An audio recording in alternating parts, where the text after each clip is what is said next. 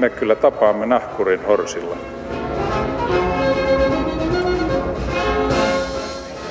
Mä sanoin, että minä juon nyt kahvia. Arvoisat tontut, muorit, pukit ja porot, neljäs adventti sunnuntajan takanamme ja nyt ei ole enää mitään tekosyitä olla valmistautumatta joulun viettoon. Siksi mekin sytytämme täällä studiossa pienen paloturvallisuussyistä virtuaalisen kynttilän ja pohdimme suomalaisen joulun olemusta. Ja tieteelliseksi, henkiseksi ja hengelliseksi avukseni tänne on saapunut Helsingin piispa Irja Askola. Hyvää huomenta, tervetuloa. Huomenta ja kiitos. Ja Helsingin kaupungin museon tutkija Jere Jäppinen, huomenta. Huomenta. Meillä on suuressa internetissä Shoutbox, eli lähetysikkuna auki. Sitä kautta voitte kommentoida tai osallistua. Arvon vieraat, aloitetaan henkilökohtaisella kysymyksellä, että miten itse meinattiin viettää joulua tänä vuonna? Onko piispalla esimerkiksi kamalia työkiireitä, keskiyön messuja ja semmoista? Minä vietän jouluaaton vankilassa. Anteeksi. Eli, eli menen vanhan perinteen mukaan metropolita Ambrosius ja minä jouluaattona puolen päivän jälkeen vietämme Sörkässä vankien ja, ja henkilökunnan kanssa semmoisen pienin jouluhartaushetken. Ja sitten mulla on tuomiokirkossa vielä piispan joulusaarna silloin iltapäivällä. Tai siinä puoli Pidettävänä. Joo. Joo, kyllä. Joo. Siis sörkkä, mm. ei sörkka. Sörkkä. Että muu Suomi, kehä, kehäteiden ulkopuolinen Suomi, Sörkkä on vankila, vankila ja Sörkka on se kaupungin osa, jossa se sijaitsee. Jaha, entäs Jere, onko sulla, onko sulla yhtä eksoottinen jouluaatto edessä? No kun olisikin ihan, ihan hyvin perinteiseen tapaan, että perheen parissa, että kuten aina. Voi kun olisikin, voi kun pääsisikin vankilaan. Jotain, jotain jännittävää. Mä kävin kyllä tänä syksynä jo vankilassa, mutta muualla Keravalla. Ihan Entäs, mistä syystä, jos saa kysyä? Kävin pitämässä konserttia, sen kävin laulamassa Keravan vangeille, että kuoron kanssa. Mutta ei mitään jouluaiheesta. Ei, ei ollut ollenkaan jouluaiheesta. No palataan sitten tähän. Entäs sinä? Kuinka sinä vietät joulun? Varmaan töölössä pienimuotoisesti lapsen kanssa tänä vuonna mun, mun äh, muovikuusta ei hyväksytty. Se voi aiheuttaa allergioita, eli mun pitää nyt jostain hommata vielä luonnonkuusi. Ajattelin, että mä voisin ensimmäistä kertaa varastaa sellaisen. Jostain... Pitäisikö mun vähän paheksua nyt? siitä, siitä vaan feel, feel free to do so. Mä oon vanha katolinen, että mä saan ainakin joulu, joulu, joulukuusi varkaudet, me saadaan aina anteeksi. Suomen kaltaisessa maassa. Just luin, että Suomessa on 17 miljardia havupuuta. Niin, mutta kun nyt ruvettiin puhumaan joulukuusesta, jatketaan siitä, että tutkija, onko sulla tietoa, että kuinka se joulukuusi tuli tänne Suomeen? Joo, eli siis monet on tällaiset tavat on se, että eihän me tiedetä pilkulleen, milloin joulukuusen tulee. Me tiedetään, milloin on ensimmäiset maininnat ja tiedot. Ja Suomen osalta on 1820-luvulta on ensimmäiset maininnat joulukuusesta. Että on tietysti mahdollista tulla hieman aikaisemminkin, mutta vanhin tieto on sieltä. Ja siinä 1800-luvun alkupuolella sitten kaupunkien porvariston parissa joulukuusta alkaa hiljalleen yleistyä, mutta sitten se kestää hyvin kauan vielä ennen kuin se tulee joka kotiin. Eli tuonne oikeastaan vasta 1800-1900-lukujen vaihteeseen menee, että joulukuusi on yleinen. Siis silloin 1820-luvulla Suomihan oli just vähän ennen joutunut tai päässyt Venäjän saarin vallan alle. Että liittyykö tämä joulukuusen ja muiden joulutraditioiden yleistyminen, onko sillä jotain tekemistä sen kanssa, että Suomi oli suurruhtinaskunta? No ei oikeastaan, eli siis se, että kyllä Ruotsin puolella joulukuusi oli tutustuttu 1700-luvulla. Tälläkin sieltä on tietoja silloisen aatelin parista. On 1700-luvulta on tietysti mahdollista, että Suomenkin puolella on ollut, mutta tietoja vaan ei löydy. Eli kyllä siis joulukuusit, niihin oli tutustuttu jo 1700-luvun puolella, mutta että kuten sanottu, niin tällaisista asioista niin ei välttämättä aina kirjaudu tietoa, että se on mm. ihan sattumavarasta, että jostain löytyy joku päiväkirjamerkintä tai kirja, jossa tämmöinen maininta on. Mutta onko nähtävä niin, että suomalaiset jouluperinteet, joita tänä päivänä vielä harrastetaan, että ne on kokoelma vaikutteet, jotka on tullut enimmäkseen lännestä, vähemmän ortodoksisesta suunnasta? Joo, no kyllä siis lähinnä lännestä ne on tullut, mutta hyvin eri aikoina. Eli siis se, että se on hyvin eri ikäisten vaikutteiden kudelma, mutta että lähinnä lännestä tulleet kyllä. Hmm. Onko joulussa mitään uutta? Siinä piispana sä saat tai sun pitää työn puolesta niin puhua jouluna, joulusta ja levittää joulusanomaa jollain tavalla. Niin kuin, miten se muuttuu? Miten se on muuttunut? Kuinka sä saat siitä ajankohtaisen? No kyllä joulun sanoma on minusta erittäin ajankohtainen. Ensinnäkin siinähän on kysymys vapauttamisesta. Teille on syntynyt vapahtaja – ja kyllä minusta tässä ajassa on niin paljon semmoista kuormittavuutta, siis koko ajan arvioidaan, venytään tulostavoitteisiin, testataan osaamista ja, ja silloin, että voisi kuulla edes jouluna sen sanoman, että ei sun tarvitse pinnistellä, sä riität ihan sellaisenas. Armoa on, armoa riittää. Ja sehän on sitten myöskin tämä joulun sanoma, mä pidän itse henkilökohtaisesti paljon siitä ajatuksesta, että se on hyvin, Jumalan viesti oli tavallisille ihmisille. Että kyllähän eh, olisi voinut ajatella, että siellä Jerusalemissa oli hienostoperheitä, jotka olisi toivonut, että olisi se Jumala nyt voinut syntyä vähän hienompaan kotiin, vähän kokeneemman eh, naisen kohtuun, eikä tämmöisen köyhän nuoren tytön ko- kohtuun. Neitsyön. niin, ja, ja, tuota, ja sitten se, että, että se Jumalan viesti, ne enkelit toi, että älkää pelätkö, niin sehän meni sinne keskelle tavallisia duunareita, jotka paleli siellä ää, pellolla paimenina. Ja, mm. ja heille ilman mitään valmistautumista sanottiin, että teille kerrotaan tämmöinen ilosanoma ja lakatkaa nyt pelkäämästä. Ja, Sekö se on se ydin, että älkää peljätkö? No jos ajatellaan, että siinä koko siinä joulun kaaressa siitä lähtien, kun Maria sai tietää, että hän on raskaana ja sitten ne paimenet ja muut, niin, niin se, se on aika oleellisesti se viesti, että älkää pelätkö. Älkää pelätkö Jumala, joka heittää, heittää tuota kuumalla kivellä päähän, että se on semmoisen niin kuin lempeän, tavallisten ihmisten lähelle tulevan Jumalan viesti, on se jouluviesti. En tiedä, onko tätä viisasta sanoa ääneen piispan läsnä ollessa, mutta mulle tuli kyynisenä toimittajana heti mieleen semmoinen, että don't panic, teille on syntynyt terapeutti. No, voihan sen niinkin sitten sanoa, jos, jos, tera, jos ajatellaan, että Jumalan toinen nimi olisi terapeutti siinä mielessä, että, että hänen kanssaan saa, Jumalalla saa kertoa ne kaikkein kipeimmätkin varjot ja kivut ja vapautua niistä. Sitähän se hyvä terapiakin on. Hmm. Tai Jumalan, Jumalan luottamalla voi voimaantua, voi löytää oman elämänsä askeleet.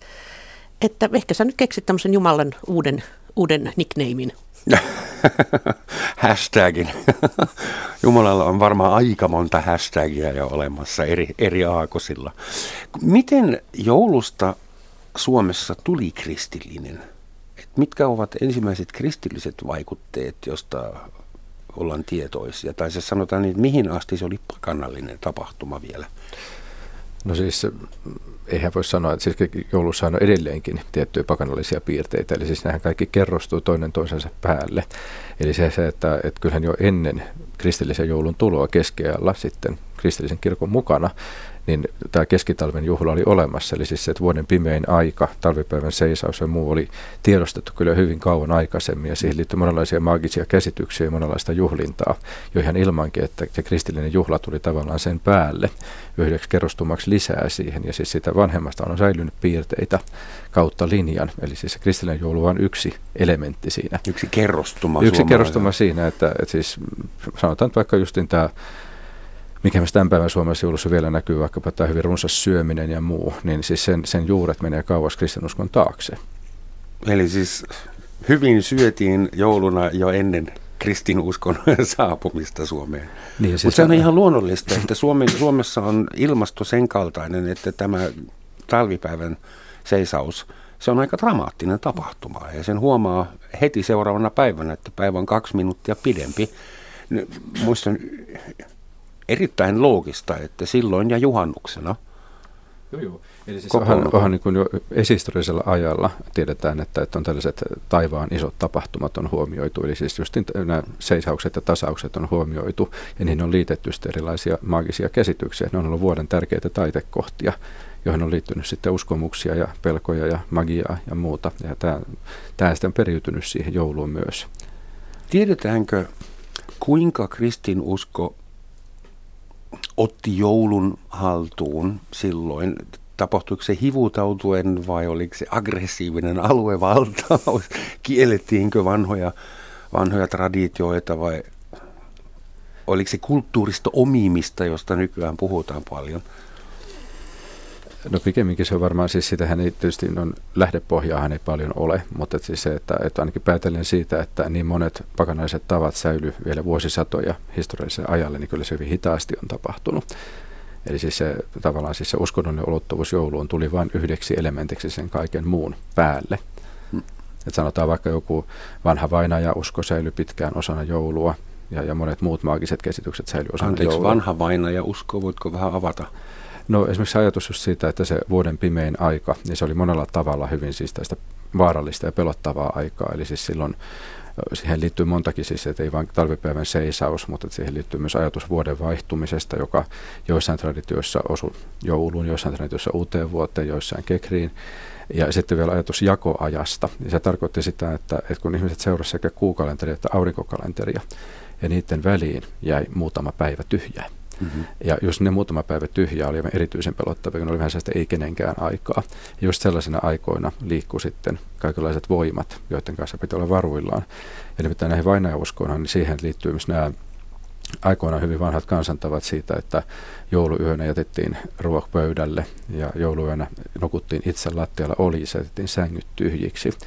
Ja ajatus oli se, että silloin suvun tai sen talon vainajat palaa ja ne nauttii jouluaterian siinä pöydän ääressä ja, ja nukkuu niissä sängyissä ja elävät väistää silloin. Mutta tämähän on tietysti hyvin kauan sitten unohtunutta, mutta joka tapauksessa tällaisiakin piirteitä on säilynyt siinä sen kristillisen joulun ohessa, jotka on täysin epäkristillisiä. Spooky. Ja täytyy mm. muistaa, että kaikki tämä tapahtui sellaisena aikana, jolloin ei ollut sähkövaloja missään. niin. Ja tosi mm. säkkipimeitä. Mutta sitten toisaalta taas ajatellaan, että nämä kerrostumat menee silleen jännästi limittäin, että mm. kuitenkin monen perheen joulutraditioihin kuuluu nykyisin se, että käydään hautausmaalla sytyttämässä Joo. kynttilää, eli, eli muistellaan niitä Joo. kuolleita sukulaisia. Kyllä. Mutta se on vain suhteellisen uusi tapa sitten taas se, että, mm, että niin. se on ilmaantunut vasta 1900-luvulla, oikeastaan vasta sotien jälkeen Just, laajemmin. Mutta kyllä siis tämä tämmöinen vainajien yhteys, niin joo, se on ihan totta, että se näkyy, mutta se on taas tämmöinen, miten ihmiset tuntee, että se on ikivanha tapa, mutta se ei ole ikivanha tapa. Mutta kyllä joulun tänä päivänäkin muistetaan vainajia. Ainakin suomalainen joulu on nykyään monikulttuurinen, monikansallinen, kansainvälinen, suorastaan globaali tapahtuma. Joulukuusi tulee ilmeisesti jostain Saksasta tai mm-hmm. ehkä Ranskan alueelta nykyään. Sitten joulutähti tulee Meksikosta. Sitten muut joulukukat, ne tuodaan Keniasta saakka. Suurin osa suomalaisista joulukukista tuodaan muutenkin Hollannin kautta. Eli siis sehän on suuri kansainvälinen bisnes. Ja Jeesus Lähi-idästä, vaikka me usein ajatellaan, että Jeesus on semmoinen suomalainen vauva. Eikö Jeesus nyt on, on alkanut olla globaali jo? Mm, mm. Näin ainakin missiossa kyllä, sanoi, kyllä. että pitäisi olla. Joo. Niin, niin että jos, äh, onko jotain semmoista, mikä on kehittynyt Suomessa? Että jos pitäisi etsiä tai se, mä aloitan näin päin. Kun mä tulin 30 vuotta sitten Saksasta Suomeen, Etelä-Saksasta, niin suomalainen joulu näytti hyvin tutulta. Siinä oli erittäin paljon tuttuja elementtejä, O Tannenbaum-laulun asti.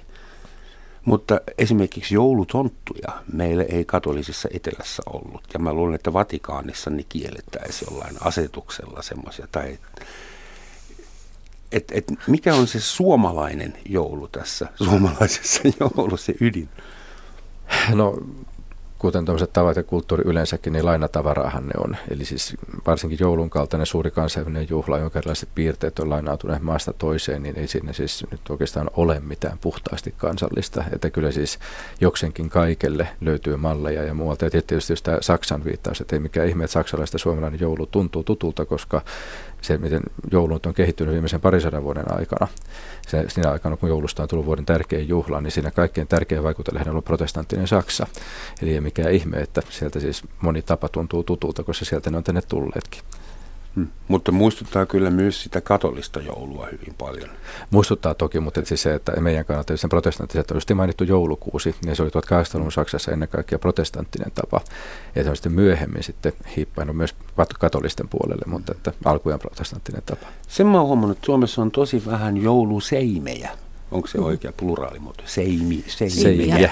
Seimiä. Seimiä. Sori, harvoin käytetty sana. Totta, se, se on niin kuin enempi ollut sitä katolista perinnettä, mutta nythän se on ekumenian myötä, tämmöisen globalisoituvankin kristinuskon myötä, niin nythän on ollut jo monena vuonna esimerkiksi isoja seiminäyttelyitä mm-hmm. tuomiokirkon kryptassa ja, ja niitä on ollut sitten näiden isojen Aleksilla siinä isojen liikelaitostenkin ikkunoissa erityyppisiä seimiä, että ja kirkoissa on seimiä nykyään. Mm, kyllä, kyllä. Näkyy Helsingin kirkoissa näkyy seimiä. Ihmisillä on kodeissaan seimiä koristeina, että ei se enää mene niin jyrkästi. Mainitsit sanan ekumenia, niin jos sopii, tehdään pieni hyppy. Ekumenialla tarkoittaa yleensä kristillisten kirkkojen yhteistyötä tai yhteisymmärrystä tai mm. toistensa normien hyväksymistä. Mm. Mutta ekumenia ulottuu myös esimerkiksi juutalaisuuteen asti ja islamiin asti ja muihinkin uskontoihin. Ja nyt Suomessa on semmoinen aika uusi tilanne, että ensimmäistä kertaa koskaan, ei edes mies muistiin, vaan koskaan Suomessa on iso vähemmistö semmoisia ihmisiä, joille joulu ei lähtökohtaisesti ole suuri juhla. Että miten se teidän mielestä vaikuttaa jouluun? Meillä on 100 000 ihmistä, joita ei voisi vähemmän kiinnostaa tämä joulu ainakin tänä vuonna. No toisaalta mä ajattelin, että se mitä mä nyt sitten tunnen tai tiedän juutalaisia tai, tai islamilaisiakin, varsinkin täällä pääkaupunkiseudulla, niin kyllähän se, vaikka se joulun ydin, se syy, miksi me kristityt vietämme joulua, niin se ei ole siinä juhlan keskiössä, mutta siinä näkyy musta hirveän hyvin se, kuinka tämmöiset juhlat on myös kulttuurisia juhlia. Eli halutaan vaikkapa antaa lahjoja, jotta, jotta kun naapurilapsetkin saa lahjoja, lahjoja tai tietysti meillä on sitten myöskin jo ihan sit työpaikat ja koulut on kiinni, eli siihen tulee sitä semmoista juhlan ulottuvuutta, vaikka se, se ydin on, on, on toisenlainen. Eli siis joulu semmoisena massiivisena kulttuurisena ilmiönä, niin kuin sillä on overspill-vaikutus, että islamilaiset mm musliminaapuritkin alkaa antaa lapsilleen lahjoja koska niiden koulukaverit saa lahjoja. Niin, ei tietenkään kaikki, mutta, mutta mitä pitempää on ollut täällä Suomessa, niin, niin, niin varsinkin lapset saavat sitten niin kulttuurisia vaikutteita. Hmm.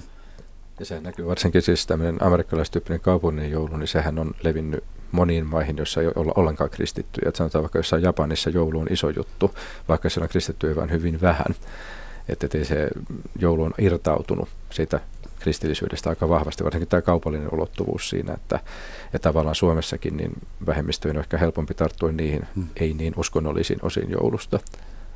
Tämä oli erittäin hyvä esimerkki, että Japanissa joulu on tekemässä suurta läpimurtoa, koska se on niin kivaa ja varmaan istuu siihen kawaii, siihen niin kuin kauneus, mukavuus, plyyssikulttuuriin hyvin. Äh, mutta voisi kuvitella, että on enenevissä määrin vaikea kertoa se varsinainen joulusanoma. Jos japanilaiset, jo, japanilaiset tavaratalot ovat jo kaapanneet tämän, tämän mytologian osittain.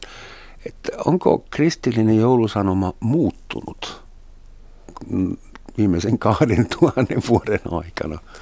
No kyllähän se ydinsanoma, se joulun sanoma, että teille on syntynyt vapahtaja. Se vapahtaja. Niin, niin, niin eihän se ole muuttunut mihinkään, mutta ja se on vähän niin kuin jännä, että mikä se hengellisyyden niin kuin ulottuvuus tavallisen suomalaisen joulussa on, koska yhtäältä taas esimerkiksi joulumusiikki, kauneimmat joululaulut, ja nyt meillä on myöskin sit yleistynyt tämmöisen jouluaaton yön kauniita me- me- messuja tai jouluhartauksia, oratoriot, niin kyllähän ne jo kauneimmat joululaulut täyttää siis kirkot aivan siis koko tämän adventtiajan ne on ihan täynnä ihmisiä ja siellä lauletaan juuri ne kaikkein tutuimmat joululaulut, joissa se, se ihan se joulun ydinbisnes on mm. hengellisesti läsnä.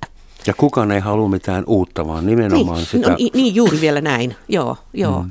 Tai jos mä ajattelen meidän ministeriöiden joulujuhlia, joissa mä käyn paljon, ja, ja näitä vankilajoulujuhlia ja muita, niin, niin ei se Jeesus ole sieltä mitenkään jotenkin laitettu nurkkaan tai häivytetty pois. Että, että se ihmisten joku semmoinen hengellinen nälkä, silleen vähän suomalaiset ujost, ujostikin, niin sitten kuitenkin kulkee siinä joulussa. Joku kollektiivinen kaipuu kollektiivinen rauhaan kaipuu. Ja, ja turvallisuuteen. Ja, ja semmoiseen ihmisten keskinäiseen hyvyyteen ja Hmm. Mä oon joskus ihmetellyt, että miksi Suomessa erikseen pitää julistaa joulurauhaa, kun tämä on muutenkin aika rauhallinen maa. Mutta ilmeisesti jossain vaiheessa katsottiin tarpeelliseksi kieltää porukkaa tappelemasta niin, edes joulupyhiin. Niin. Sehän oli se vanha se perinne. Se ydin, siis, että joulurauhan taustahan on ihan puhtaasti juridinen, eli siis se, että se oli ensinnäkin pitempi aika se oli tuomaanpäivästä nuuttiin ja sillä oli ihan konkreettinen juridinen ulottuvuus, eli siis rangaistukset määrättiin kovennettuina joulurauhan aikana. Ai jaa. Joo, joo, että siis se ei ollut pelkästään mikään kaunis toivotus, vaan sillä oli oikeasti juridinen ulottuvuus, eli siis jos joulun aikana tappeli, sai sakot tuplana. Ja, ja sitten siinä oli myös sekin, että vanhaan jouluunhan kuuluu hyvin runsas juominen myös, eli olut oli hyvin keskeinen osa joulua. Ja silloin myös että oli, tappeluherkkyys oli aika paljon suurempi, että joulunhan sattui ja tapahtui sitten. Toisaalta jos miettii kun on jouluna töissä, niin saa tupla palkkaa. Niin onhan se reilu, että jos tekee jouluna rikoksen, niin saa tupla sakot. Mutta toisaalta tietysti se, että kun tämä jouluhan naisten lehdissä ja, ja osittain tämmöisissä ohjelmissakin niin kuvataan hyvin semmoisena idyllisenä ja kauniina ja, ja näin. Mutta kyllä mä tässä omassa työssäni kohtaan sen, että kyllä aika monelle ihmiselle joulu on myös pelottava aika, se on vaikea aika se on joko sen takia, että elämäntilanne on muuttunut, onkin yllättäen ihan yksin ja jouluna ikään kuin ei kuuluisi normien mukaan olla, olla yksin, yksin, eikä ainakaan hylättynä, jos ei se oma valinta. Tai sitten on, on tuota, liikaa ihmisiä, kun pitäisi käydä kaikki anopit ja apit ja, ja, ja, ja, ja muut, muut sukulaiset siinä muutaman päivän aikana. Ja sitten on nämä uusperhekuviot, miten laitetaan niin kuin kenen, kenenkin lapset minne ja missä vaiheessa. Et, tai sitten on myöskin tämä alkoholin väärinkäyttö ja muu, että kyllä semmoista joulupelkoa ja joulukauhua – on myös aika paljon Suomessa. Johtuuko se siitä, että joulu on niin raskautetusti psykologinen ajanjakso, koska perheillä on kerrankin aikaa olla yhdessä useita vuorokausia putkeen? Yleensähän niillä on kaikilla omat rutiinit, jotka katkaisee turhat kitkat ja Meillä on semmoinen eh, kiiltokuvamainen, idyllinen joulu, että jouluna ainakin kuuluisi kaikilla olla kivaa ja kaikilla pitäisi olla kauniit vaatteet ja etukäteen valmistelut reseptit ja, ja, ja niin edelleen. Että, et mä koen itse kyllä sen helpottavana, että kyllä viime vuosina niin suomalainen joulu on kuitenkin niin kuin monipuolistunut, että, että ei ole enää ihan yhtä sitä tiukkaa mallia, jonka mukaan siis mm-hmm. Kaikki reseptit pitäisi mennä ja ohjelmat mennä ja, ja jouluhan on myöskin tullut ulos neljän seinän kotiseinien Kahapista. Kahapista. niin, niin. eli ennenhän se jouluaatto oli, oli niin kuin hyvin vahvasti, sitä vietettiin niin kuin ydinperheen tai sitten vähän sen laajennetun suvun kanssa. Eihän joulupäivänä saanut edes käydä kylässä. Sitten vasta tapanina lähdettiin ajelulle. Että, että joulu on ollut niin kodin seinien sisällä – ja ravintolat on ollut kaikki kiinni ja kirkossa ei ole ollut mitään myöhää illalla. Eli, eli jos on ollut perhehelvetti tai jos on ollut täydellinen yksinäisyys, hylättynä oleminen, niin, niin se on ollut todella rankka aika. Mun ensimmäinen joulu Suomessa oli vuonna 1986 ja mun silloinen Morsian oli töissä pari viikkoa Venäjällä, eli olin ihan yksin Helsingissä ja mä päätin sitten nimimerkki tietämätön, päätin lähteä ulos baanalle jouluaattona.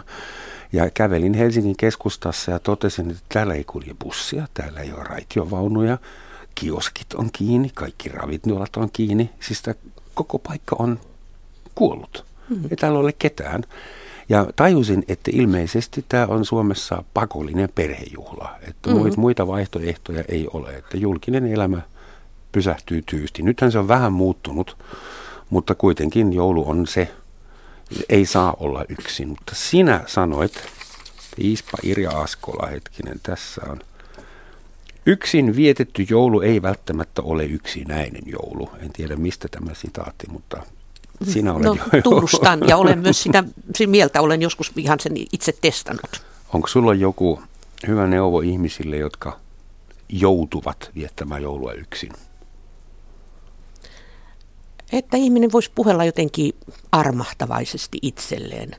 Ja jos on kiukkunen Jumalalle, niin Jumala me ei mene meidän kiukusta ja vihasta rikki. Että Jumalallekin saa mielessään kapinoida. Ja, ja jos, jos on surun aika, jos on kaipuun aika, jos on pelon aika, niin ei se poistu, jos sen komentaa pois. Ei, ei semmoista pakotettua häpi häpi piristettä kannata ottaa, vaan kuunnella sitten itseään ja ajatella, että no, tämä joulu menee nyt näin.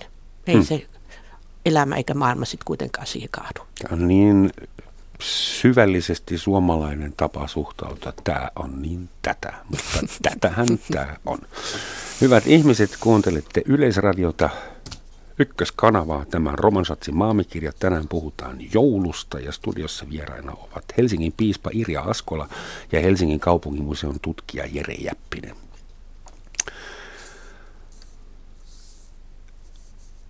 Jaa, joulusiivous, joulusauna, jouluruuat, mistä aloitetaan. Mun tekisi mieli tehdä tuommoinen henkilökohtainen heitto. Kun mä valmistaudun tähän ohjelmaan, niin rupesin miettimään, kuinka tekopyhä tämä joulu oikein on. Että tänä vuonna 2016 meillä on jouluna semmoinen tilanne, että Aleposta ei pääse viimeiset siviilit pois, koska niidenkin pussit poltetaan tai jotakin. Ja mun tuli mieleen, että jos meissä eurooppalaisissa kristityissä ihmisissä olisi yhtään munaa, me matkustettaisiin nyt kaikki tänä jouluna turisteina sinne Aleppoon ihmiskilveksi ja tuotaisiin sinne vettä ja vähän lääkettä ja ruokaa. Niin Putin ja Assad ja ketä kaikkea siellä asialla on, eivät voisi pommittaa ainakaan jouluna. Mutta sen sijaan me istutaan Ruotsissa ja Saksassa ja Tanskassa ja Suomessa ja mietitään, mitä tänä vuonna söisimme ja pitäisikö ekologisia, vastuuntuntoisia, kasvattavia kestävän kehityksen lahjoja hankkia. Ja, ja täytyy myöntää, että tuli vähän semmoinen yäk-olo. Mutta minkäs mä sille voin? I don't make the rules, I just play the game. Mutta mitä te sanotte tähän masentavaan ajatukseen, että No tämmöinen huonon oman tunnon ulottuvuus on aika vanha perinne myös joulussa. Eli siis se, että en, joulun on jo vuosisatoja liitetty hyvän tekeväisyyden ajatus, että joulun jotenkin pitää tulla tietoiseksi sosiaalisista eroista ja epäkohdista. Ja varsinkin 1800-luvun romantikan aikana tämä korostui erityisesti joulussa. Eli siis alettiin korostaa tätä, että hyvä osaisten kuuluu muistaa köyhempiä. Tämä laupeus, armeliaisuus, hyvän tekeväisyys kuuluu jouluun. Ja sehän on siis monessa meidän perinteisen, sanotaan vaikka ne romantiikalta, vaikka Dickensin joulukertomus tai mm. Andersenin pieni tulitikkutyttö, niin niissä siis nimenomaan joulu luo kehykset, jossa tämmöinen sosiaalinen epäoikeudenmukaisuus kaikkein dramaattisimmin nousee esiin. Ja se näkyy myös tietyissä vanhoissa joululauluissa, mitä varsinkin nämä Topeliuksen tekstiin perustuvat joululaulut, niin kuin joku Varpunen jouluaamuna tai Enetsin valta-aloista, niissä niihin lauluihin sisään kirjoitettuna tämä jännite köyhän ja rikkaan Huono välillä. omatunto ja, ja huono omatunto. Joo, ja siis tavallaan se, se, se on myös sisäänkirjoitetaan se romanttiseen joulukäsitykseen, eli kuuluu myös tuntea pistoksia siitä yltäkylläisyydestä. Siis onko tarkoituksena syödä hyvin ja sitten sen jälkeen äh, tuntea huono omatunto siitä? No se on aika niin kuin romanttinen perintö meidän joulussa, että edelleenkin. Mutta kyllähän siis hyvän tekevyys on iso asia jouluna. Että kyllähän tänä päivänäkin siis ihmiset myös hyvin paljon te- harjoittaa hyvän tekeväisyyttä jouluna, että tämä perinne kyllä elää hyvin vahvasti, eli joulunahan hyvin paljon lahjoitetaan eri tahoille, eli siis kyllä se elää se hyvän tekeväisyyden ajatus tämän päivän joulussa. Ja se on minusta kiva niin kuin huomata, että se kantaa myöskin nuorissa ja että, että suomalaiset haluavat myös tehdä hyvää, eikä vaan muistaa oman perheenjäseniä. Että kyllähän nämä kaikki toisenlaiset lahjat mm. ja, ja, ja, ja naisten pankin tarjoamat lahjat ja muut pelastusarmeijan padat. Mm. Et, et mä aina ajattelen, että siinä joulussa, mä en ehkä niin ajattele sitä huonoa omatuntoa, vaan mä ajattelen, että ihanaa, että meissä on sitä ihmisyyden ydintä niin paljon jäljellä, että me haluamme tehdä hyvää. Joskus me tehdään vähän turhankin paljon hyvää mun mielestä. Et esimerkiksi mun tuli mieleen joulusta muun muassa semmoinen kamala skandaali parin vuoden takaa, kun Ruotsissa joku katsoi valokuvan suomalaisesta joulutortusta ja tuli siihen tulokseen, että tämähän näyttää ihan hakaristilta. Ja nyt on Hollannissa kauhean polemiikki siitä, että Svarte Piet, Musta Pekka, joka on vakiokaveri sikäläisessä jouluperinteessä, että se ei saa enää olla mustaihoinen, koska se on rasistista. Ja Ruotsissa on mietitty, että voiko Lusia olla poika, voiko se olla jopa etninen poika. Ja Suomessa varmaan mietitään, että onko Tsernapoikien murjaani siedettävä hahmo vai pitäisikö se sen olla valkoihoinen nainen tai tierna, tierna poikia, tierna, anteeksi, ruotsinkielinen korostus. Mutta siis niinku, mitä me ollaan tekemässä meidän omille jouluperinteille tällä tämmöisellä poliittisella korrektiuden hysterialla? Et miksei Svarte Piet voi olla Svarte Piet Hollannissa? By the way, sana murjaani on todella kaunis, täytyy sanoa. No tietysti tässä on osittain tietysti kysymys siitä, että näiden perinteiden ydin on kadonnut, tai niiden siis merkitys on kadonnut, niiden historiaa tunnetaan ja niitä tuijotetaan. Vai tämä hakaristitorttu juttu on hyvin kuvaava siitä, että kun Suomessa niitä kutsutaan tähtitortuiksi, nehän on olevinaan joulun tähtiä, mutta tietysti jos sitä katsoo tietämättä mitään, niin sitten hyvällä mielikuvituksella siinä voi nähdä hakaristin ja sitten sitä pahastua oikein kunnolla. Että, että siis se, se vaatii tietysti kovasti mielikuvitusta. Niin. Että tietysti jos halutaan loukkaantua, niin nykyään on muotia loukkaantua kaikesta olla hyvin herkkänahkaisia, niin kaikestahan löytää sitä. Mutta tietysti jos nämä kysymykset esimerkiksi jostain Morianien kuninkaasta, niin se on vähän monimutkainen juttu, että siis se, että, että siis mitä sieltä pohjalta löytyy, niin eihän se siis ole lähtökohtaisesti rasistinen siinä, että se olisi siis jotenkin äh, tarkoitukseltaan negatiivinen. Mutta sen tietysti voi nähdä niin, jos haluaa. Niin, jos haluaa. Mm. Sitä mä mietin, että miksi me haluamme nähdä kaiken niin, niin vääränä ja ongelmallisena. No Jos joulu on mm. kerran niin kuin, äh, se ajankohta vuodessa, jolloin ihmiset haluavat harmoniaa ja ovat valmiita tekemään kompromisseja, jopa hankkimaan lahjoja toisilleen ja julistetaan joulurauhaa, niin minkä takia sitten tarvitaan hakaristeja ja rasismia siinä yhteydessä? Ehkä vastasin itse kysymykseeni. Anteeksi. Mm. Joulukinkku. Nykyään isä syö välillä jotain muutakin kuin sikaa tofua ja juo riislinkiä kosken korvan sijasta. se on ollut teemana, että onko se korrektia. Esimerkiksi vegaanit ovat sitä mieltä, että suomalainen jouluperinne on aivan vääränlainen kinkun osalta. No siis, Tiedät, satutko tietämään tutkijana, miten se joulukinkku on ilmestynyt? Saksassa ei ole joulukinkkua. No se ei ole mikään ikivanha, eli siis se, että, että siis, kuten sanottu, jouluna on pyritty syömään mahdollisimman hyvin. Eli siis se, mutta se, mitä se mahdollisimman hyvin on, se on riippunut siitä, mikä on ollut mahdollista, mitä on ollut tarjolla. Lihahan oli aikoinaan hyvin harvinaista ruokapöydässä, että se oli juhlan merkki, että pöydässä oli lihaa, koska arkena siihen ei ollut varaa. Että sehän tavallaan nykyaikana siis se joulu ei enää erotu niin vahvasti, kun me pystytään syömään joka päivä hyvin. Eli aikoinaan se on ollut paljon isompi ero sen joulupöydän ja arkipöydän välillä. Ja, ja silloin se silloin on pantu parasta pöytään ja jonkinlaista lihaa on pitänyt saada. Mutta että kinkku alkoi vakiintua herrasväen parissa vasta 1800-luvun lopulla. Ja kaiken kanssa oli vasta siis sikatalouden laajentuminen 1900-luvulla teki yleensä mahdolliseksi, että kaikille riitti sitä kinkkua. Eli se on oikeastaan hyvinkin uusi asia suomalaisessa joulupöydässä. Oliko se anteeksi muutenkin niin, että jouluperinteet vakiintui ensin niin kuin porvariston ja niin kuin sanot herrasväen piirissä ja sitten valuivat Joo. siitä alaspäin Joo. NS-rahvaalle? Näin se elintason Joo, eli nousi. ihan elintason mukaan, että kyllä siis joulua on vietetty, mutta siinä taloudellisilla mahdollisuuksilla. Tietysti sitten tietysti tämä, että uudet kulttuuriset piirteet, jotka tulee ulkomailta, on usein tullut ensin niille ryhmille, joilla on ollut enemmän kansainvälisiä kontakteja ja muita, eli kaupunkeihin, säätyläisten pariin, ja sitten sitten vähitellen levinneet muille. Onko viime aikoina vuosina tullut uusia joulutrendejä? Et me kaikki tiedetään nyt, mitkä nämä vanhat trendit on, mutta esimerkiksi sosiaalinen media voisi kuvitella, että Facebook ja kumppanit ovat aiheuttaneet joululle jotakin? Kyllä musta kaiken kaikkiaan niin kuin niin kuin tuossa aikaisemmin oli jo puhetta, että se joulu on niin kuin, meillä on suvaitsevampia joulutapoja. Et jouluja voi olla monenlaisia. Ja, ja siihen tietysti nämä globaalitkin kanssakäymiset, kansainväliset kanssakäymiset, joulupöytäänkin nuoret tuo ihan toisenlaisia jouluherkkuja. Ei ole pakko olla just sitä kaikkea samaa. Siinä on tietysti nämä vekevaihtoehdot, mutta sitten ihan muutenkin. Ehkä se semmoinen massiivinen ylensyönti esimerkiksi se ei ole enää niin, niin oleellinen osa sitä joulua.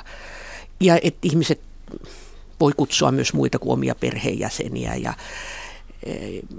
et, et mä pidän niinku sitä tärkeänä ja, ja, ja ja totta kai sosiaalisessa mediassa, niin kyllä siellä käydään, käydään keskustelua ja toivotellaan jouluja ja kerrotaan, lähetetään Instagrammeja, että minkälainen joulupöytä. joulusafkoista. Joo, joo. joo, kyllä, kyllä. Joo.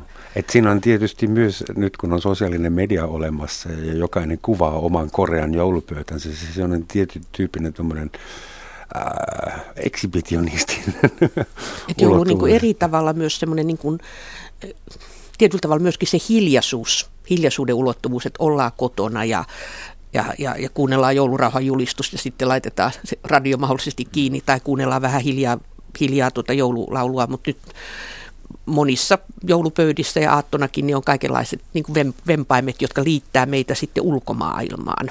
Ja siinä on paljon hyviäkin aspuolia. Mutta silti myös nuoret ihmiset Suomessa haluaa todella tiukasti pitää kiinni jouluperinteestä, vaikka mm. se sisältö olisi heiltä kuinka kateessa tai tuntuisi kuinka kaukaiselta. Se just joulurauhan julistus. Semmoisetkin ihmiset, jotka ei ikinä käy kirkossa tai ei ikinä katsoisi mitään hengellistä ohjelmaa TVstä, se joulurauhan julistus on ainoa hengellinen ohjelma vuodessa, mitä ne katsoo.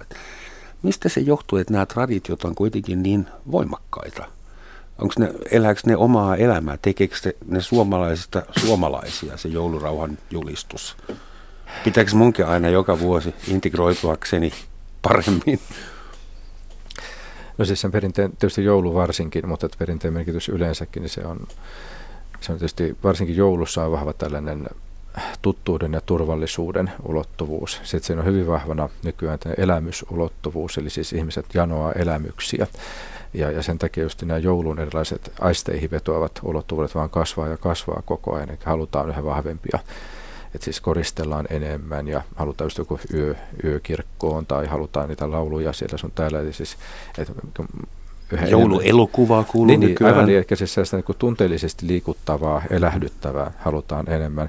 Ja sitten yksi sellainen, mikä on kyllä tärkeää, että, siis, että kun se, se ihmiset ovat kokeneet lapsena sen joulun hyvin vahvasti. Ja sitten kun he aikuistuu, he haluaa palata siihen lapsuuteen, niin sitten heillä on omia lapsia, he haluaa tarjota omille lapsilleen sen saman vahvan elämyksen, mikä heillä on ollut itsellään lapsena. Että kyllä siinä on siis se, se on sitä tuttuuden ja turvallisuuden tunnetta. Eli siis se, että, että se palautuu sinne niihin elämyksiin, jotka halutaan sitten toistaa. Ja se nimenomaan niiden toistuminen samanlaisena tai samantapaisina luo sitä turvallisuutta siihen ja sitä tunnetta siitä, että maailma on edes jotenkin paikallaan vielä. Eli osittain tämmöinen nostalginen.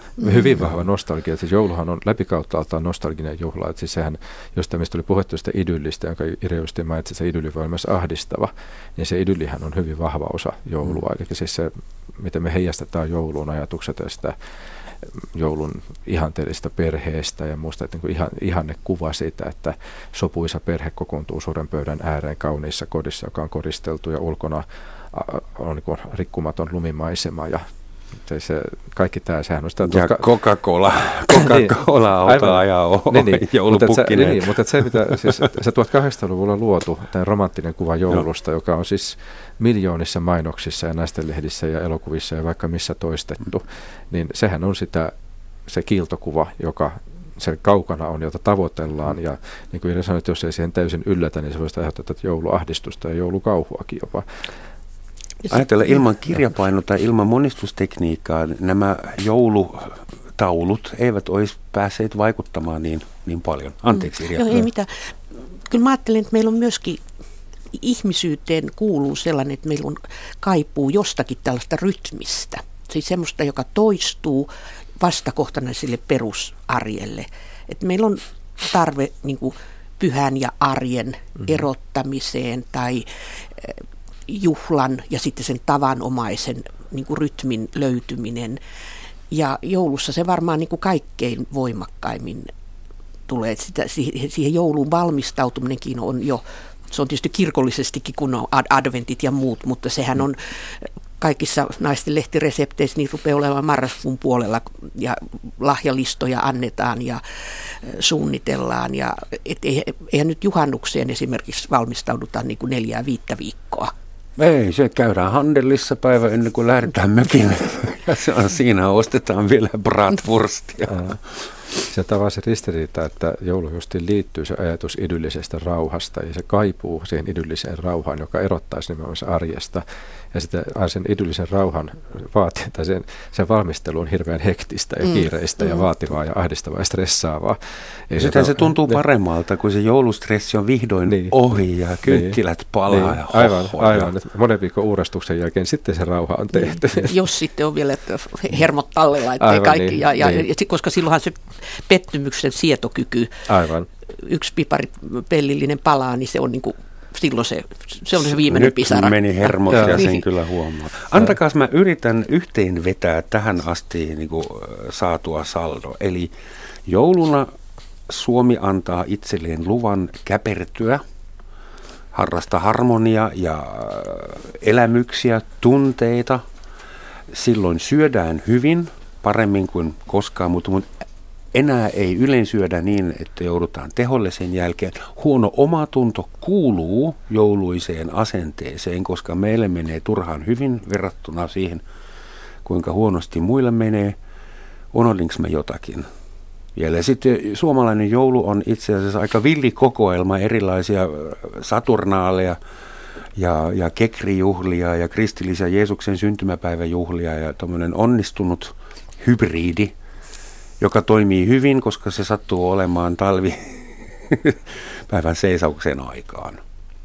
Oliko tämä mm. liian darwinistinen selitys? Miten teidän mielestä suomalainen joulu kehkeytyy tästä eteenpäin? Tuleeko siitä vielä enemmän hybridia? Onko meillä kohta muslimi, islami-vaikutteisia elementtejä, lauluja mukana tai No sehän esimerkiksi tulee olemaan mielenkiintoista nähdä se, että kun meillä on kuitenkin tulevaisuudessa enemmän sellaisia perheitä, jossa perheen isä ja äiti kuuluu eri uskonto, ei vain uskontokunta, no uskontokuntaankin voi olla buddhalainen ja luterilainen tai katolinen ja islamilainen ja niin edelleen juutalaisia, että millä tavalla sitten se perhe siinä omassa niin kuin uskon, uskonnollisessakin traditio, traditioistaan, niin mi, mi, mitä, mitä siitä sitten tulee siitä suomalainen islamilais-luterilainen joulupöytä tai, tai jouluaaton ilta. Et varmaan tämän tyyppisiä niin kuin ratkaisuja tullut, se joulupöytä voisi olla sepelvaltimoille terveellisempi kuin se perinteinen. Mm-hmm. Ehkä jos sillä olisi vähän niin kuin lähi vaikutteita. Kyllä näkisin, että joulu sinänsä on Suomessa aika kestävää, että siis kyllä varmasti joulua vietetään vielä pitkään. Mutta että justiin tämmöinen, niin kuin Irjakin on mainitsi, että tämmöinen rentoutuminen luultavasti siinä tulee kasvamaan. Sitten nykyään hyvin vahva trendi on yksilöllisyys, eli siis ihmiset haluaa olla kaikessa tekemisessään yksilöllisiä ja persoonallisia. Ja sehän on justiin, niin kuin vaikka justiin tällaisen kuin pintatason asioissa, vaikkapa jouluruuissa näkyy, että halutaan juhlavaa pöytään, mutta ei sitä perinteistä. Ja kun katsoo vaikka lehtiä, nehän tulvii sellaisia reseptejä, joissa vinkataan, että näin saadaan juhlavaa pöytään, jossa on vähän sitä perinteisen joulun tuntua, mutta se on jotenkin modernia ja omaperäistä ja erilaista. Niin, jotenkin eksoottisempaa, kansainvälisempää, mutta kuitenkin jollain lailla jouluista. Ja varmaan tässä suunnassa mennään vielä pitemmälle, eli siis sellainen yksilöllistyminen sen perinteen sisällä. Eli siis kyllä istutaan joulupöytään, niissä ruuissa onkin ehkä jotain uutta ja omaperäistä. Samoin koristeluissa niin sehän tuntuu olevan just tämmöinen suunta siihen, että pitää olla omaperäinen, että just tässä lehdessä kerrottiin, miten pitää askarella kaikki koristeet itse ja olla, no toisaalta 1800-luvulla nimenomaan kanssa askareltiin kaikki koristeet itse, että ei siinä mitään uutta ole, mutta että se että tämmöinen, että tehdään oman näköistä ja sitten se, että mikä on varmasti helpottaa sitä joulustressiä, että suhtaudut vähän rennommin siihen, että ihmiset viettää joulua eri tavalla. Eli ei ole ehkä kauhistus enää, että lähtee vaikka matkoille jouluna, että jättää tavallaan mm. joulun, sen kotijoulun kokonaan väliin. väliin. Sekin on nykyään legitiimiä luvallista. On, on, että se ei ehkä ole niin, niin järkyttävää kuin se, mitä on Suomessa jouluna, että, että kyllä Suomessa pitää olla jouluna, että kyllä nykyään siis että viettää joulua vaikka ulkomailla. Ja sen kyllä myös yksi tuh- yhdet tutut kertoo, jotka pitää pientä kartanon hotellia, että he on nyt parina jouluna, ovat järjestäneet tällaisen siis joulun, parin päivän joulupaketin. Ja ensin ajattelin, että se ei mene ollenkaan Suomalaisille. Kaupaksi. Ihan Suomessa suomalaisille. Ja ensin ajattelin, että se ei mene kaupaksi ollenkaan. Ja sittenhän tulikin suuri syksee. Ja, ja se oli tavallaan hyvin erikoinen tilanne, että toisilleen tuntemattomat ihmiset kokoontuu vähän niin kuin sen vanhan ajan kartanojouluun isoon yhteiseen pöytään ventovieraiden kanssa. Ja niillä oli kauhean kivaa. Ja, ja sekin on mahdollista. Että Mä he luulen- pakenivat joulua ja viettivät sitten joulua vieraiden kanssa. Aivan. Aivan ihanaa. Joo, mä ajattelen myös, että tämä tämmöinen, että kun se joulu on ollut yhteisöllinen juhla, mutta se on aina tarkoittanut sitä ydinperhettä, mm. niin, niin tämmöiset uudet yhteisölliset joulut, koska sekin olisi ollut ennen katastrofi, jos lapset olisi sanonut, aikuiset lapset, että ei, ei me tulla niin kuin mummolaan tai ei tulla, tulla tuota vanhempien luo jouluna. Ja, ja tämä suvaitse, joulusuvaitsevuus on nyt sitten saanut aikaan sen, että joulut voi olla myös vähän erilaisia sen raamin sisällä. Ja, ja tämmöiset erilaiset heimot voi ikään kuin kokoontua ja viettää yhteistä joulua. Ja, ja, ja, Heimoyhteiskunta ollaan edelleen, mutta heimo, heimot ovat uudenlaisia. niin, niin. Tässä on paluuta vanhaan Suomessa, eli siis tämä perhekeskeinen jouluhan ei ole mitenkään ikuinen Suomessa, eli siis sehän on 1800-luvun tuotosta, siis ajatus siitä, että perhe, joulu on ydinperheen Että sitä aikaisempina aikoina vielä siis 1600-1700-luvulla niin taloissa niin joulupöytään kokoontui kaikki. Eli siis ihan siitä isäntäperheestä se pienimpäänkin piikaan asti kaikki istui yhdessä pöydässä. Et myöhemmin sitten hajosi, eli siis se, että just vaikka säätyläisten parissa palveluskantoa, kun viettää sitten joulua erikseen keittiön puolella ja herrasväki taas siellä salin puolella erikseen oman perheen kesken. Eli itse asiassa mä menen, ja samoin niin maalaiskylissä, niin koko kylä vietti joulua yhdessä. Eli just joulun välipäivät oli sellaista, jossa koko kylä osallistui siihen jouluviettoon. Että tässä välissä on tullut tämä 1800-luvun porvarien ihanne tästä, että jouluna sulkeudutaan. Silloin tapahtui varmaan myös aika epäkristillisiä asioita, jos koko kylä juhli Erittäin, vuoden pimeimpään erittäin. aikaan useita päiviä ja, Erittäin. ja nautti olutta koko ajan. Kyllä, nimenomaan. Siis sehän on, ja tavallaan siis se vanha joulu oli hyvin riehakas ja, ja kaikkea muuta kuin säädyllinen. Eli siis se, että 1800-luvun kehitys toi nimenomaan tällaisen hyvin siveän ja siivistin ja järjestetyn perhejoulun, mutta se vanha joulu ei ollut sellainen. Eli tavallaan nyt, no on ehkä vähän liian leikkisää sanoa, että mennään takaisin siihen vanhaan, mutta että se, että nyt esimerkiksi joulua voi viettää ravintolassa mm. ihmisten kanssa, just tämä, niin kuin tämä esimerkki siitä, että kokoonnutaan ei varsinaisen perheen kanssa yhteiseen pöytään ja viihdytään. Ja se, mikä myös niin 1800-luvun alkupuolella vielä aivan normaali, että jouluna vielä jouluaattonakin ja joulupäivänä kyläiltiin, mikä on nykyään aivan siis mahdoton ajatus. Ei, ei ikinä Niin, pitäisi joo. niin ja sitten se, että jouluna myös pidettiin tanssiaisia ja kaikkea tällaista, siis, joka oli vielä parisataa vuotta sitten aivan normaalia, myös herrasväen jouluviettoa muus kansan parissa. 80-luvulla se oli vielä kiellettyä. Niin, aivan, aivan. että siinä välissä se ehti olla kiellettyä. Eli että se, se mielikuva siitä vanhan ajan joulusta niin on vielä vanhempi joulu, joka oli aivan toisenlainen. Mm-hmm. Sinänsä ehkä vähän skitsofreenista ja julistaa ilon sanomaa ja kieltää tanssimista samana, samana niin. päivänä. Kuinka riehakkaaseen jouluun Helsingin piispa antaa meille tänä vuonna lupaa? Et meinaan, että onko joulu ehkä vähän liian aneeminen juhla nykyään? Voisiko sitä vähän avata? Ja No jos minä, ajatellaan seksuaalivähemmistöjä ja Mm. muita vähemmistöjä ja enemmistöjä. No minä vaan toivoisin sen, että ihmiset vois olla sillä tavalla niin kuin armollisia itselleen, että he, he vois viettää tänä vuonna sellaisen joulun ja sellaisten ihmisten kanssa kuin he haluaa, eikä uvuttaa ja kuormittaa itsensä si- semmoisilla odotuksilla, mitkä nyt tänä vuonna jostain syystä ei ole mahdollisia. Ja ajatella, että tästä mä saan sen ilon ja rohkeuden, kun mä suostun itselleni mahdolliseen jouluun, enkä vertaa sitä aikaisempiin jouluihin, enkä, enkä, enkä naapureiden jouluihin. Ja mä ajattelen, että joulussa niin kuin semmoinen jouluarmahdus, että, että me kes, kestettäisiin sitä omaa keskeneräisyyttä ja sitä toisten keskeneräisyyttä ja, ja ajateltaisiin, että eihän se Jumala sanonut, tehkää täydellinen joulu, vaan hän sanoi, että älkää pelätkö, teille on syntynyt vapahtaja. Selvä. Tämä oli aika hyvä konkreettinen neuvo. Näistä joulukoristeista tuli mieleen, että mä olen havainnut viime vuosina Suomessa semmoisen kehityksen, joka perustuu ihan teknologiaan. Nyt kun näitä LED-lamppuja keksittiin, niin suomalaisten valokoristelu on saanut ihan uusia massiivisia ulottuvuuksia. Eli siis enemmän ja enemmän on jouluvaloja ja enemmän on kokonaisia puita, jotka ovat niin kuin sähkövalon peitossa.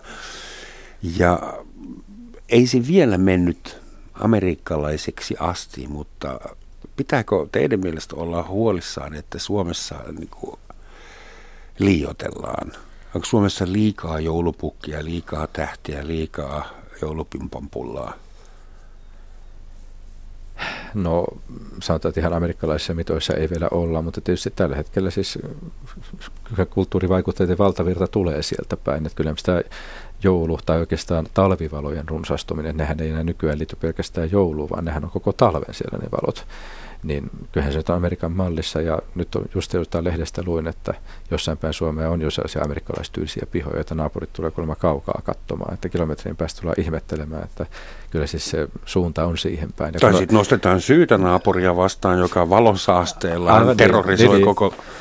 Niin, mutta sanotaan, että jos on amerikkalaisessa lähiöissä, jos ei talot todella kilpaile, niin joulukorista ei ihan siinä vielä olla, mutta tietysti ledit on halpoja ja, ja siis ihmisellä tuntuu olevan halu tällaiseen, niin Musta on aika ilmeistä, että niitä tulee sitten lisää kaiken aikaa. Hmm.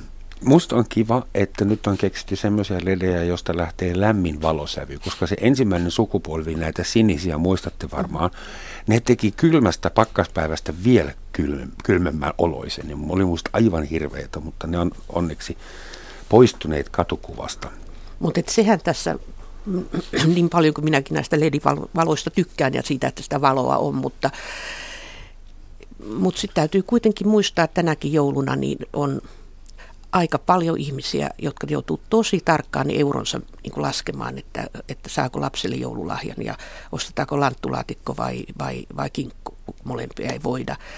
Että et, et se semmoisen joulun niin kuin liiallinen kaupallistuminen on, no sen lisäksi on epäkristillistä, mutta mun mielestä se on inhimillisesti julmaa. Se on yksi seitsemästä kuoleman synneistä, mm. eikö niin? Mm. Et, et Liiallinen kaupallistuminen. Toisaalta, jos on lupaa hemmotella itseään ja tehdä jotain hyvää ja olla itselleen armelias, niin enkö mä sitten voi ostaa itselleni kalliin rannekellon joululahjaksi? Siitä vaan. En kyllä tarvitse sitä, mutta niin teki. Me ollaan puhuttu aika tehokkaasti suomalaisesta joulusta. Kiitoksia. Kohta lopetetaan yksi tetsku vielä, josta ei ollut puhetta vielä, että kaikille teille, jotka mietitte, että minkä värinen ja millä sukupuolella varustettu on oikea lusia, niin ensimmäinen lusia Ruotsissa oli mies. Jep. Ja nyt siellä mietitään, että saako se taas olla mies vai menikö se silloin. Me päätettiin ennen ohjelman alkamista, että tänään loppujuonon heittää Helsingin piispa Irja Askola, koska tämä on jouluohjelma. Kiitoksia Jere Jäppinen, kiitos sulle kiitos. Irja jo etukäteen. Ole hyvä, Eitteri on sinun. Hyvä ja armollinen Jumala haluaa siunata sinua juuri siinä joulussa, mikä tänä vuonna on mahdollinen. Kiitoksia. Näillä sanoilla. Frohe Weihnachten.